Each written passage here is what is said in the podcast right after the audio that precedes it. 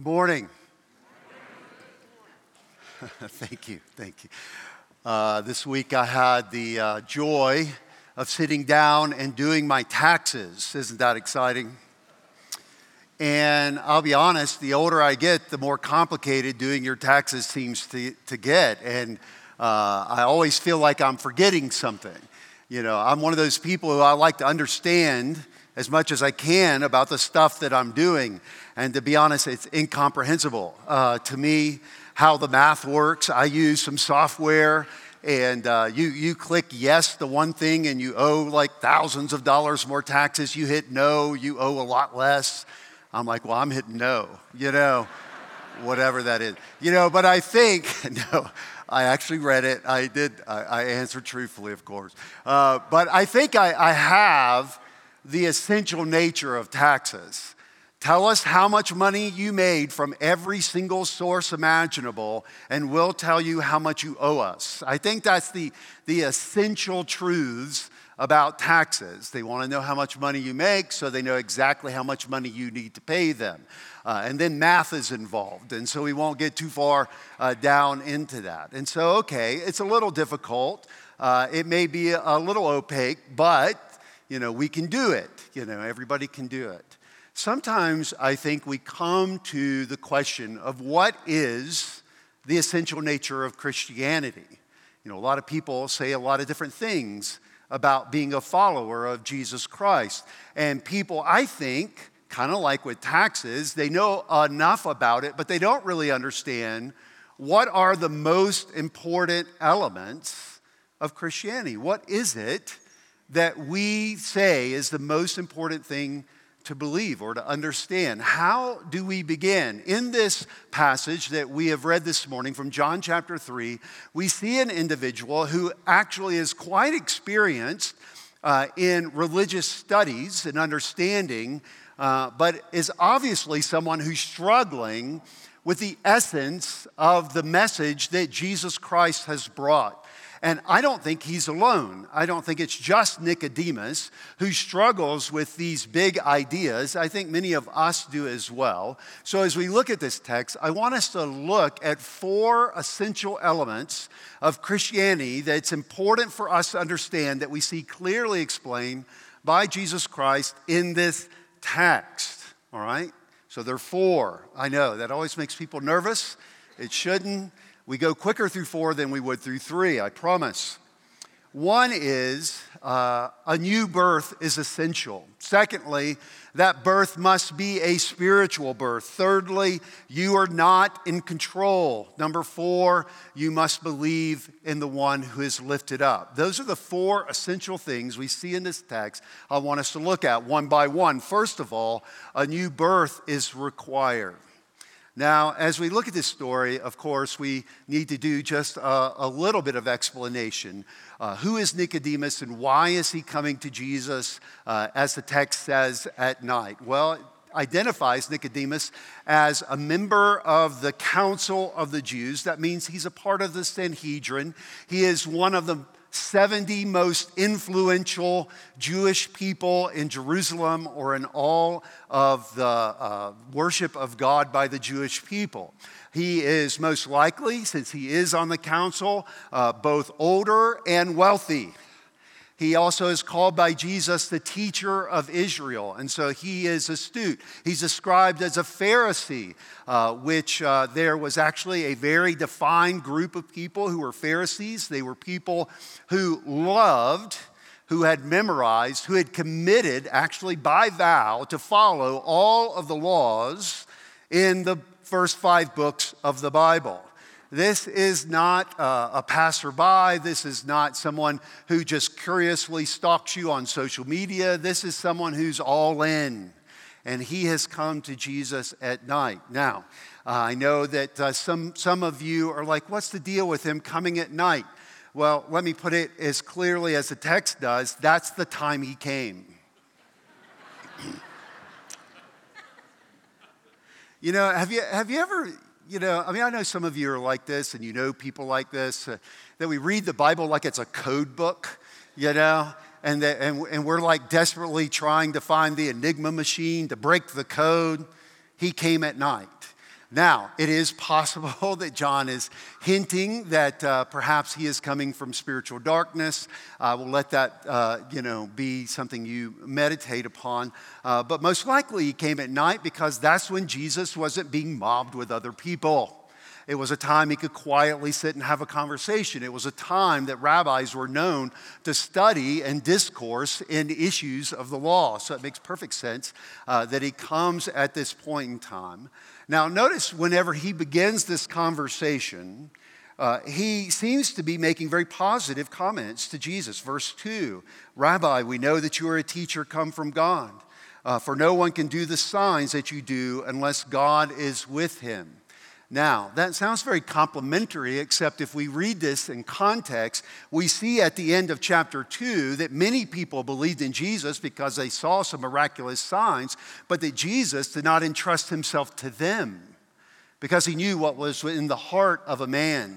And so, here, right on the heels of that statement, Nicodemus, a man identified there in John chapter 3, he comes and he says, Oh, I've, we, we're impressed with your teaching because we've seen these miracles. And it's fascinating because the way John has recounted this conversation, Jesus cuts him off. And I'll be honest, when you read it and you remember how uh, august uh, Nicodemus was, his age, his wealth, his position, all of that, you think, man, Jesus really pulls him up short. He's like in the middle of saying, Wow, we've heard all these nice things about you. And Jesus just abruptly goes into, Truly, truly, I say to you, unless one is born again, he cannot see the kingdom of God. And to be honest, that's a little bit of a struggle. You know, what, why does Jesus so abruptly seem to change topics on this very respected leader? Well, I love it. One uh, writer said, in many ways, we can read at the beginning of Nicodemus's comments uh, something that's leading up to a question. You can almost sense, you know how it is. We all know how to give the sandwich, right? You know, wow, d- doesn't your outfit uh, look good today? Uh, you know, I need to tell you, you're fired. But you look great, right? You know the sandwich. You know, you put you put the hard thing in the middle of two positive things. And so here Nicodemus is beginning with, uh, we know you're a teacher come from God, you know, all the works that you've done. And, and Jesus can see where he's going. And it's most likely that Nicodemus has the same kind of questions that the council, uh, the council representatives sent to John the Baptist had. And what were those? Who are you? Are you the Christ? Are you the prophet? Are you Elijah? Do you remember that way back uh, if you don't, you can go back and read John chapter, the end of John chapter 1. And those religious leaders are like, look, I'm going to try to triangulate you to figure out who you are. And so it's most likely that Nicodemus is working up to that. You know, he's seen the signs, he's heard some teaching, and he is curious about the true nature of Jesus. And Jesus's rather abrupt comment is Jesus's way of saying, You're not ready for that.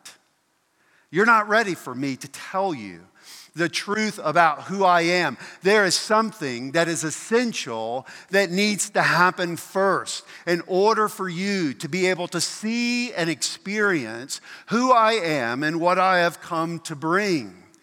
And that's why he goes immediately to this statement that in order to see the kingdom, he says, uh, unless you are born again, you cannot see the kingdom of God. So here Jesus is saying the first and most essential thing about what he has come to teach, about the truth of Christianity, is the necessity of a new birth. Now, for those of you who are, uh, are Greek geeks, uh, you know that that expression born again can also be translated born from above. Either way, it's talking about a, a new birth uh, that's different than your original birth, which we'll get into in just a minute. Uh, and here he is saying this is absolutely essential a new birth. Why is that? Why is it that that's essential? in terms of Christianity? Well, uh, let's put it this way it is essential because our instinct as human beings is that we can accomplish things through our own efforts. We can be good enough or work hard enough or try to stay away from the wrong things, or maybe do all the right things. And Nicodemus actually has been schooled in this very way of thinking about moral and spiritual improvement. If I memorize everything God says in the law and I commit myself to a scrupulous observance of all of those things, I will be ready for this thing called the kingdom of God the kingdom of God in Nicodemus's mind, and now I hope in your mind, is the understanding of the life of the new age when God is explicitly ruling in all of the universe and his people have been restored, and every person of faith wants to be a part of that exciting kingdom and time. This kingdom of God, Jesus says you can't even see it unless there is a fundamental change in you, so radical that it can be called being born again. Now, why is that important for us to remember? I think it is because many of us, if you grew up in a Christian context, in a Christian home, one, you need to be thankful. That's a blessing. Uh, but sometimes we get so familiar with this language uh, that we fail to recognize the absolute radical and essential nature of it. Radical in the sense of Christianity is not something you can accomplish on your own, you simply do not have it in you. I like the way uh, the old reformer John Calvin says it. By the term born again, uh, he means not the amendment of a part, but the renewal of the whole nature. Hence, it follows that there is nothing in us that is not defective. In other words, by needing to be born again, it is a way of Jesus saying, in order to see or experience the kingdom of God, you have to start all over. You have to become someone new. The Bible uses a variety of uh, language to describe this, including things like uh, regeneration, transformation, metamorphosis. All of these uh, words are used throughout the New Testament to explain the reality that you don't need just a small adjustment, you need a radical restart. Now, I know that that is hard for us to embrace, but it is absolutely essential. Now, quickly, for those of you who are older than 56, I say 56, that's what I am. I get asked that by some of you for some reason. I think it's because of how young I look. And, uh, and you're like, How old are you? You certainly can't be as old as my grandparents, right? Uh, anyway, uh, for those of you who are at least 56, you remember that in a previous presidential campaign, I know we try not to think about those things uh, here on a Sunday morning, uh, there was a race between Gerald Ford uh, and a guy named Jimmy Carter, who was the governor uh, down in Georgia. And during that race, it really was a fascinating controversy that came out. And that was that uh, now President Carter uh, described himself as a born again Christian a born again Christian. And uh, for those of you who are under 56, there were presidents before the current one. Uh, we do this every four years, it's great fun. Uh, but it was really a fascinating conversation uh, in American society about the distinction between a Christian and a born again Christian. And, and it was like people thought there were two categories. Well, there's the regular old kind of Christian, you know, the kind of people who show up to church twice a year, even if it hurts. Uh, you know, they uh, check the box Christian as opposed to Jewish, or uh, back then nobody was checking, uh, you know, anything other than those two, really, or nothing. And, uh, and that's what it meant. And then there were those crazy people, you know, those really radical people that called themselves born again Christians. And, and of course, I was so wrong headed because if they had just looked back at John chapter 3, where that expression comes from, they would have seen that Jesus says, The only way you see or enter the kingdom of heaven is to be born again. There's only one kind of Christian, one who has started all over, one who has been born anew, born from above. That's it. And that's so helpful for us. To be honest, I think some of us, there are two things that we can do to apply this. One is if you are a follower of Jesus Christ, you can be thankful that God enabled you to be born again. And that should cause you to stop taking any credit for your status before God. How can I take credit for it? Can I take credit for being born in the first place? I mean, imagine if on Mother's Day you're hanging out with your mother, and you know, she says, Son, why haven't you brought me a card or flowers or a gift or called me on Mother's Day? And I say, Well, really, I'm the one who decided to be born. I don't know why you should get any credit for it. I don't know about you. I don't think that'd fly with mom. You know, mom seems to remember you not being involved in you deciding to be born. I mean, maybe she and your dad got involved. Maybe they had some conversations, or maybe they, you know, got involved. Maybe they even had to go to a doctor to, to try to become pregnant. Maybe they worked very hard at it. We don't know. I, I don't really want to know about that stuff. I don't ask questions about it. Uh, you know, and then whenever the time finally came and you came into the world, you didn't really work very hard. Your mom, though, worked herself to death. You know, she had to recover for days and weeks. And if you were a big headed baby like me, she reminds you of it all the time. In other words, you had nothing to do with being born. And friend, if you call yourself a follower of Jesus Christ, you had nothing to do with becoming a believer in Jesus Christ. It was His desire for you to be born again. That's very helpful. Second application when we deal with other people that we are praying, encouraging, talking to about becoming a Christian, let us remember that it is essential that God does a work in them for them to be able to see the kingdom of heaven. In other words, you cannot berate them into the kingdom of heaven. You cannot guilt them into the kingdom of heaven. You cannot shame them into the kingdom of heaven. You have to pray them into the kingdom of heaven and pray that God will work in a supernatural way in their life that they might be born again, that they can see the kingdom of heaven. It is amazing how angry we get at people who cannot do anything to be born again instead of praying that God would change them and help them to start anew and afresh. And that is something that I think is encouraging to us. Well, connected to this is a second thing that is essential that this birth is a spiritual birth. Now, we've covered some of that already, so I will go quicker. But notice Nicodemus' response in verse 4.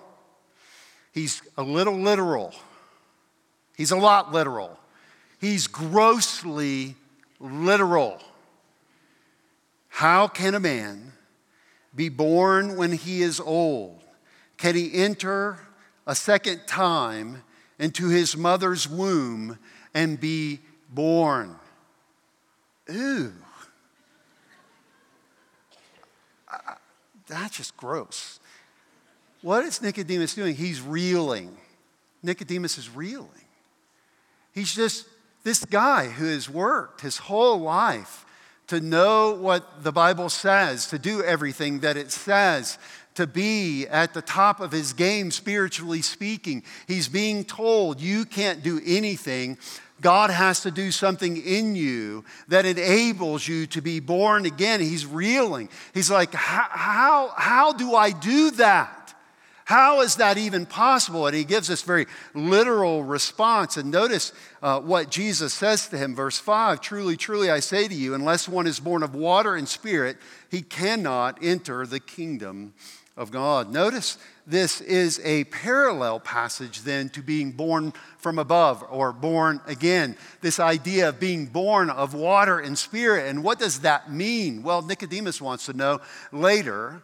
And we'll see in the text that when he doesn't seem to, to understand that, you know, notice that Jesus rebukes him uh, just a little bit in verse 10. Jesus answered him, Are you the teacher of Israel, and yet you do not understand these things? What Jesus is saying is, Look, you know the Bible. You, you spend your life reading it, memorizing it, explaining it, how do you not understand this picture of being born of water and of the Spirit? And why does Jesus expect him to know it? Because God talked about this concept in the Old Testament. We've already heard this reading in our service, but I want to introduce to you again one such passage in Ezekiel chapter 36, uh, where God is talking about what he is going to do to his people when he restores the people of God. And this is what he says he will do. I will take you, Ezekiel 36, beginning in 24. I will take you from the nations and gather you from all the countries and bring you into your own land. And then listen, verse 25 I will sprinkle clean water on you, and you shall be clean from all your uncleanness.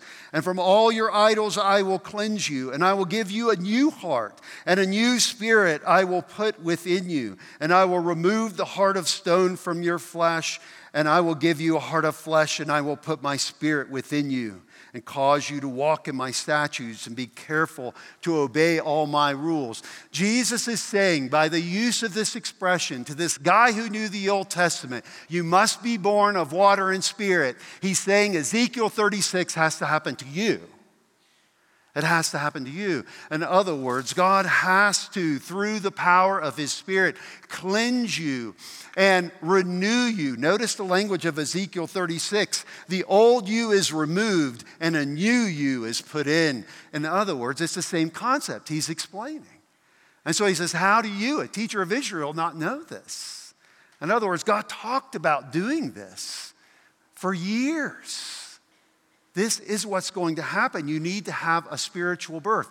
Now, here I want us to pause and I want us to think about why it's important that this is spiritual. Jesus tells us right here, verse 6 that which is born of the flesh is flesh, and that which is born of the spirit is spirit. And so here, Jesus is saying is look, he, he's not using flesh here in the way that Paul uses it later. He's just talking about you know, our, our physical being, the reality of, of being an embodied human being. You know, he's like the best that our embodied human beingness can do is stuff that is natural for embodied human beings. Flesh, the best it can do is flesh stuff. You need something else in order to experience the kingdom of God, to know the life of that new age. You need the Spirit. Flesh does what flesh does, Spirit does what Spirit does. And that is so important. And yet, it is an essential quality of the Christian life that I believe all of us neglect, live in denial of, and rebel against day by day.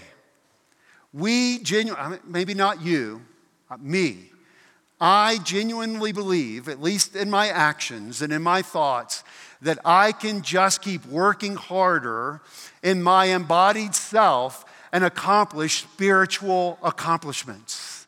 I believe I can become more like Jesus just by trying harder, by reading more, by, you know, putting my will in high gear to accomplish it. And Jesus says, yes, what you'll get out of fleshly efforts is a fleshly result. The essential truth of Christianity is that it is about the work of the Spirit in us and through us, not about what we're doing ourselves. Now, again, quick application point on that. Then why do we act so prideful about what God gives us in our life if it's not something we accomplish in our flesh, but He gave us through the Spirit? Do you know it is an oxymoron to say a proud Christian? Or it should be. Because a Christian understands those things that have value and merit and qualify me to experience the kingdom of heaven, that give me eternal life, which Jesus introduces uh, at the end of our text, are all spiritually given. To God be the glory through Jesus Christ for all that he has done. Thirdly, I know it's a, we have to keep moving. Uh, you are not in control. I know, this is such a happy sermon. I'm, I'm stroking your ego like crazy here today, right? You know, I know we all like to be in control, right? We all like to be in control. It's probably why I don't like doing my taxes. I am not in control. You know, they tell me how much I, I'm supposed to pay, and I just believe them. You know, I'm just now thinking about it. My computer software could tell me I owe anything, and I would pay it. You know, and uh, they could just keep the difference. If you are software engineers, there's an idea for those of you who still aren't Christians. Um, I just thought about that. It's not like I understand why I owe that much money. They could really tell me anything. Um, I mean, they have my bank account information anyway. But it, sorry, just a moment. It's hard to believe how out of control that we really are, you know? It is, uh, it is an amazing thing. I like being in control. I like the semblance of control. Uh, you know, I remember when I was a kid, uh, one of my first cars had this thing called a gear shift in it. I know, I know there are only a handful of you know what that is. Had this, it had a third pedal on the left, which shockingly enough did not just move to the next song on your playlist. Uh, you had to press it down in order to go from one gear to the next. We call it a standard transmission. And I gotta be honest, I missed that a little bit. I mean, my, my Subaru has little paddle shifters on there so I can have that experience, but if there's no clutch, it's not the same, right? You know, and, and this is what I would do as a stupid youth. I'm being clear that it was as a stupid youth. For those of you who are just learning to drive, do not do this. I would sit at a red light or a stop sign or just at the end of my driveway. I would uh, hold the clutch down, have the car in first. I would rev the engine up. I would pop the clutch just to hear the sound of my parents' money they spent on those tires evaporate into smoke as the tires squealed. There was, it may be part of the reason for my current level of hearing loss that I loved hearing the engine get to about 8,000 RPMs before you change gears, just for fun.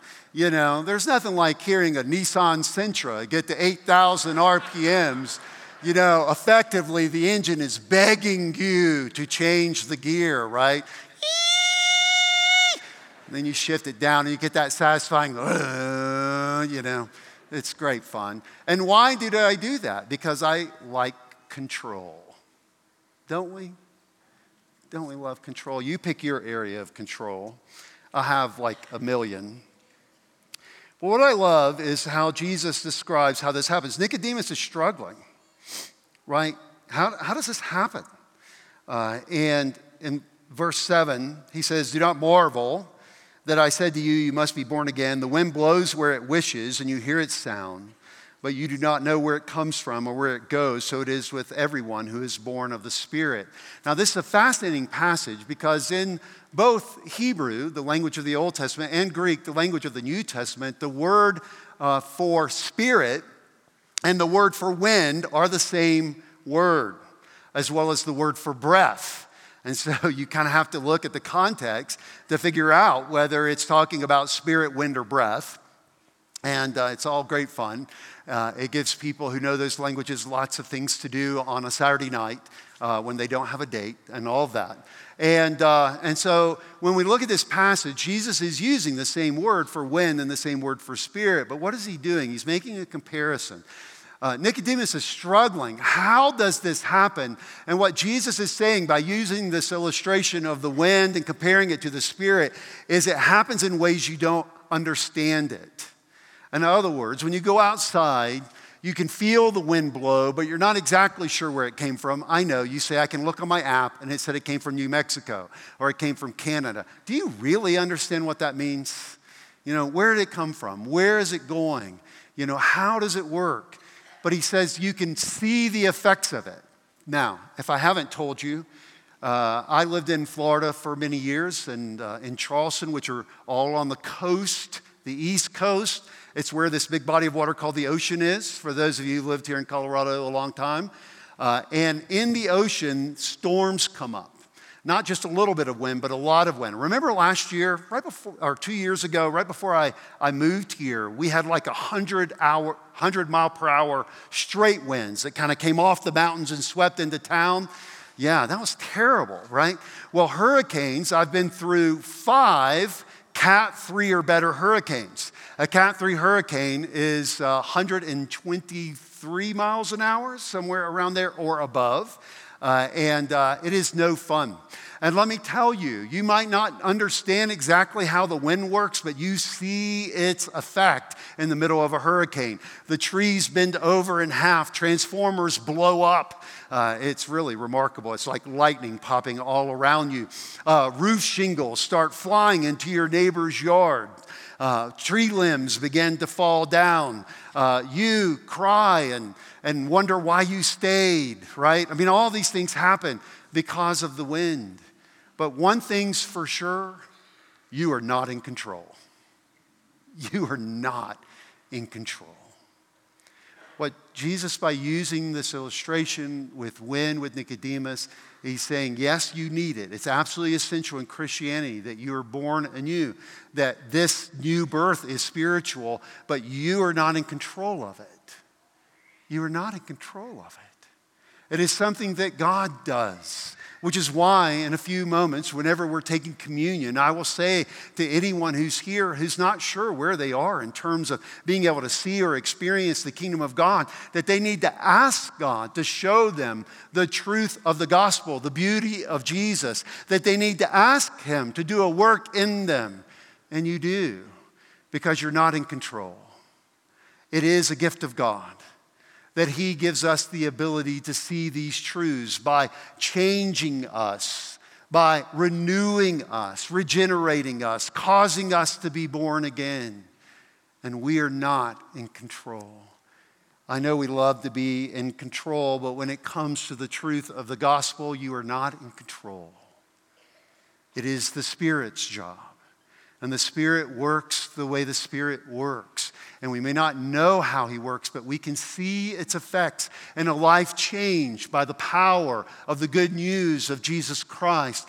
Uh, not only a performance, but a desire to do what God commands, a desire to treat other people the way we would like to be treated, a desire to put the needs of the other in front of ourselves, or to use the language of a series we did not that long ago, we see the Spirit working in us by seeing love and joy and peace and patience uh, and gentleness and self control and goodness increasing in our life. Why? Because the Spirit has moved and is moving in our life. And so, this is the third thing. We are not in control. And lastly, and certainly just as importantly, the gospel includes as an essential element that we look at the one who is lifted up. Notice this language, it's interesting at the end of our text.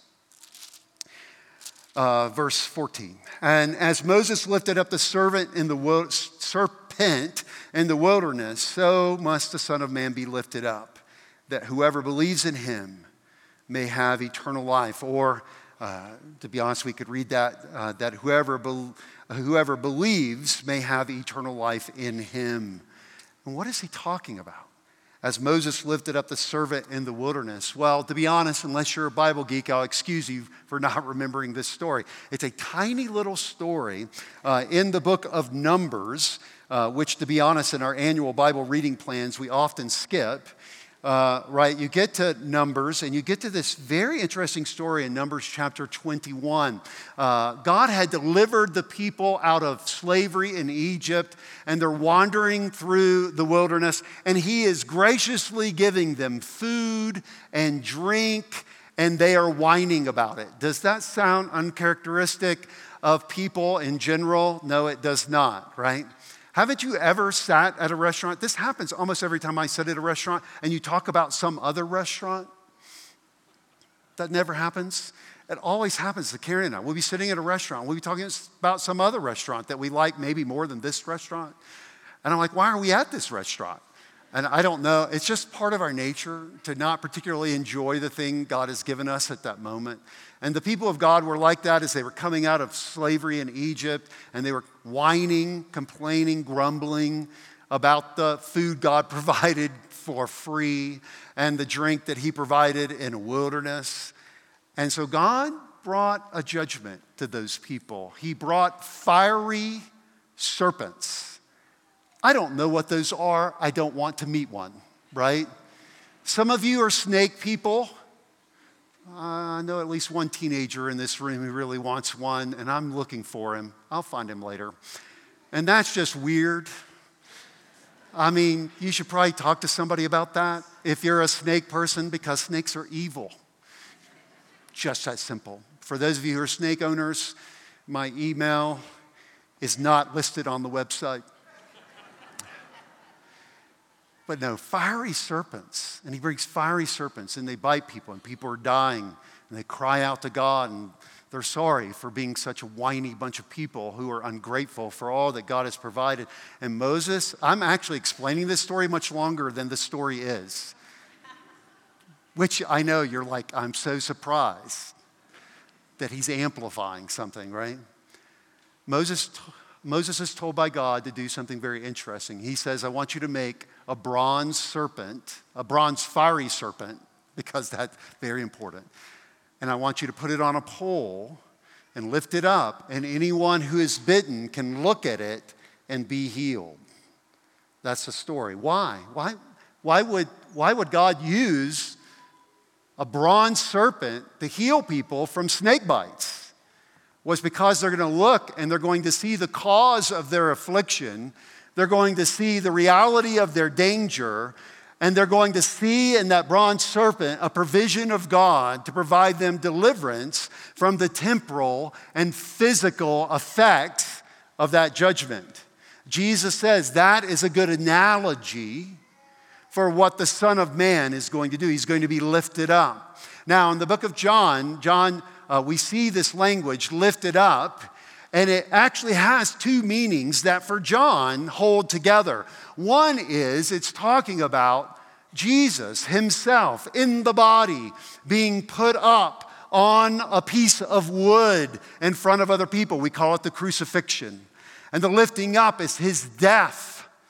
And in that death, we can see the analogy between the bronze serpent, because just as people looked at the serpent and said, That is the cause of my physical distress and my physical peril. People look at the cross and can see that it is what we deserve because of our sin and rebellion against God. A man cursed and hanging upon a tree is exactly what we should receive, and we see in it our true, not physical peril, but spiritual peril.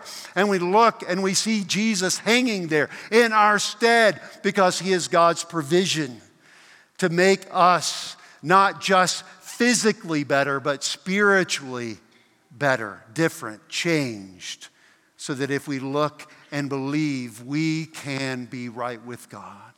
And know there will be no more curse or judgment for us because it has all been taken by the Son of Man who was lifted up. And so the first idea of being lifted up is this idea of Jesus and his death on the cross. But the second idea that's tied in with it in the book of John and the other gospels is that being lifted up is Jesus being glorified. Is his being glorified. And what does that mean? Him being honored, him being made more famous.